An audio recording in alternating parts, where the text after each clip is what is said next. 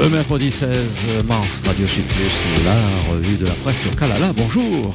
Eh oui, bonjour Roger. Si vous voulez vous envoyer en l'air, eh bien, il faut aller à Saint-Denis. Euh, non, Roger, c'est pas dans la rue de Nice ou dans la euh, près du Petit Marché. Non, c'est pas ça. C'est le bon vol à Papang, euh, puisque c'est le, fameux téléphérique là, hein, qui a été mis en service, le téléphérique dionysien, après deux ans de travaux et 54 millions d'euros investis. Bon, 54 millions d'euros, c'est rien par rapport à la nouvelle route du littoral. Pour la finir, eh ben, il faudra 20 fois plus, hein, si j'ai bien compté. Mais cela dit, la moitié sera prise en charge par l'État. C'est fou ce que l'État fait de des, choses sympas pour nous hein, depuis quelques jours. Je ne sais pas pourquoi. Hein. Hein, qu'est-ce que tu en penses euh, Parce que, bon, euh, déjà, il y a la baisse de l'essence et il veut nous faire une remise de 15 centimes par litre. Pour combien de temps, on ne sait pas trop.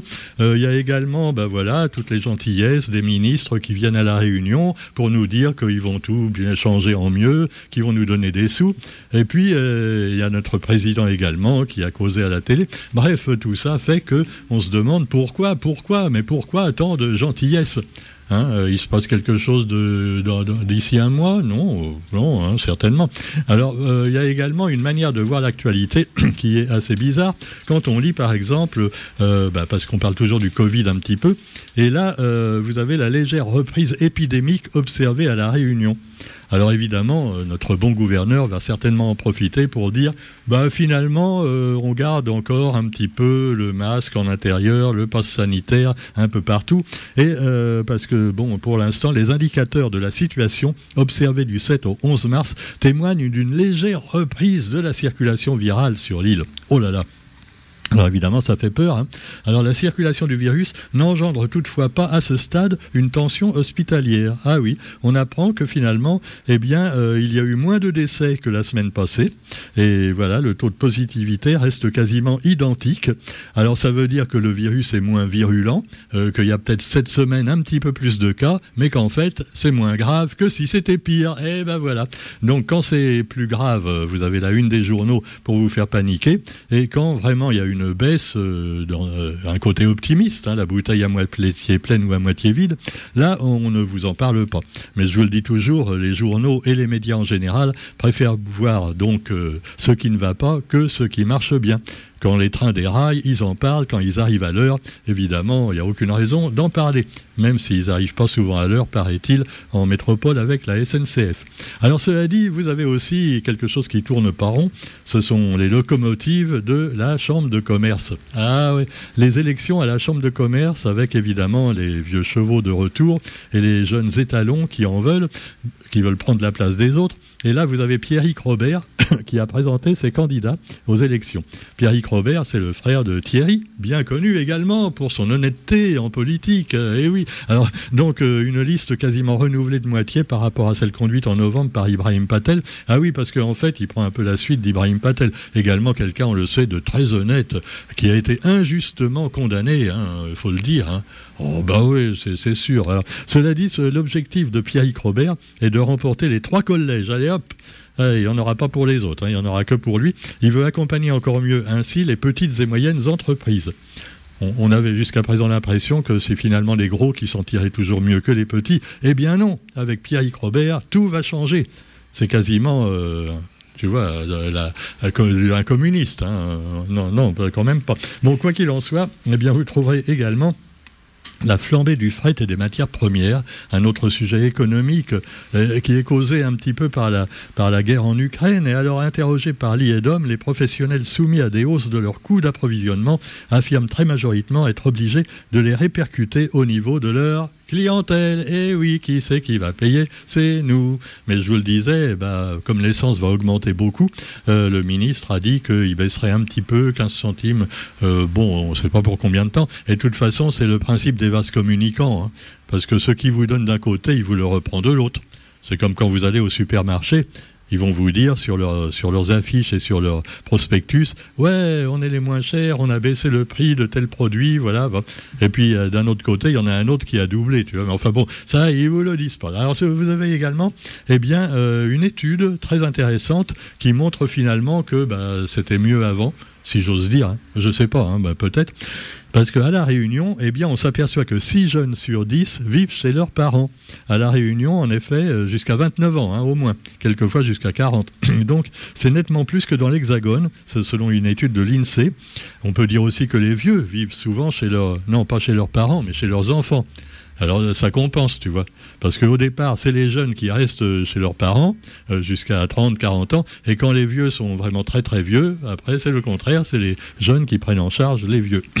quand ils les mettent pas dans une EHPAD, euh, finalement, ah c'est dingue. Hein. Euh, enfin, on verra si ça s'arrange pour les EHPAD. Je vous conseille à ce propos l'excellent livre paru à La Réunion de notre ami Arnold Jacou, psychothérapeute qui est responsable des éditions L'éclipse du temps et, qui a fait un livre justement sur euh, les maisons de retraite. Alors il parle justement des scandales déjà avant, euh, le livre qui a créé pas mal de scandales il y a quelques jours, encore euh, à propos des EHPAD de métropole. À la Réunion aussi, c'est pas toujours très joyeux. Alors je ne sais pas s'ils ont seulement 4 euros par jour pour faire les repas, mais quoi qu'il en soit, bah, euh, voilà, on achève bien les vieux et malheureusement quelquefois. Donc vous avez aussi euh, aujourd'hui dans cette étude, je reviens aux jeunes qui vivent chez leurs parents, la journée de l'alternance à Saint-Denis. Faute d'emploi, les jeunes ont du mal à accéder à un logement. Ils restent plus longtemps chez leurs parents. Alors évidemment, il y en a qui se disent, bah, si c'est comme ça, autant que je fasse de la zonzon. Hein. Ah bah ouais, allez, je vais aller en prison, ce sera mieux. Eh ben non, eh ben non. Les jeunes, surtout, ne faites pas ça. Ne devenez pas délinquants. Sinon, je vais appeler d'ailleurs le ministre là qui est venu l'autre jour à la réunion et il vous dira que ce n'est pas bien.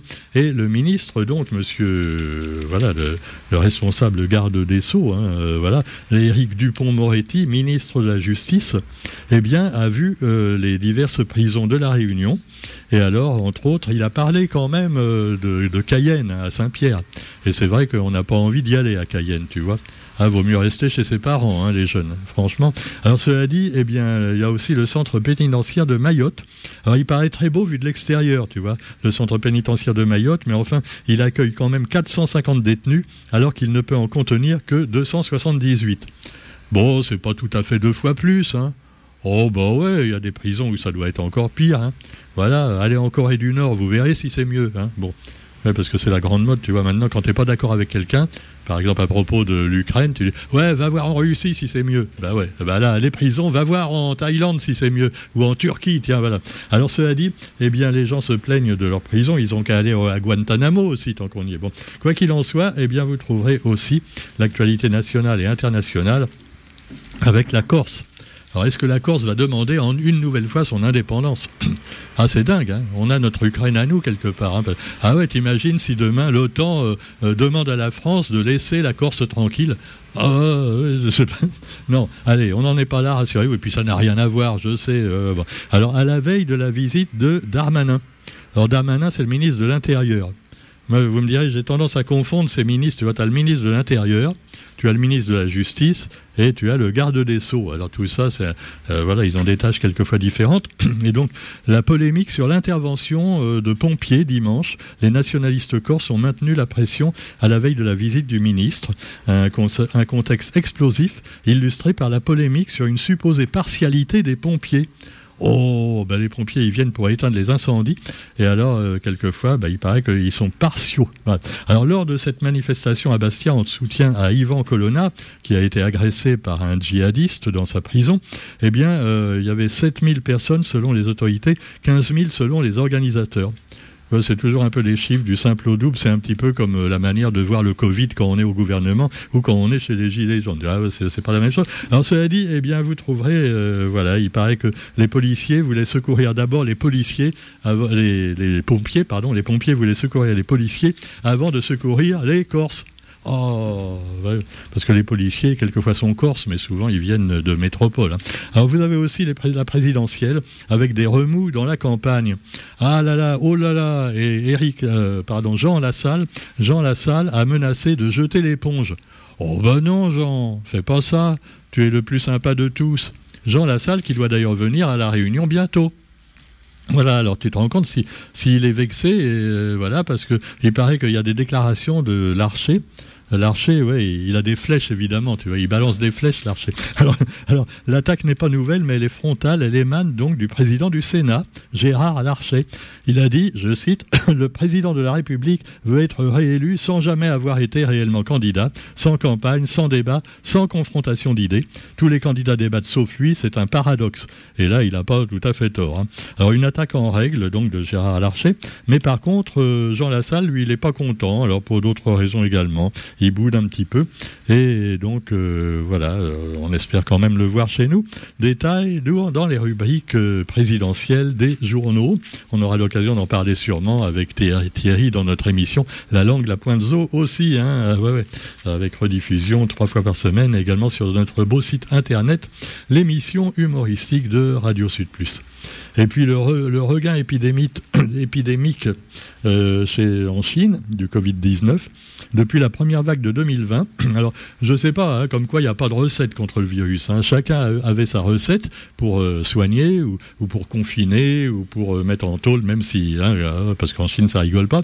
Et donc, ben non, c'est loupé. 30 millions de Chinois à nouveau confinés. Voilà. On attend le nouveau Covid qui va peut-être nous venir d'Ukraine avec des laboratoires, voilà, où on aurait trouvé des euh, des produits euh, voilà, susceptibles de se transformer en virus également.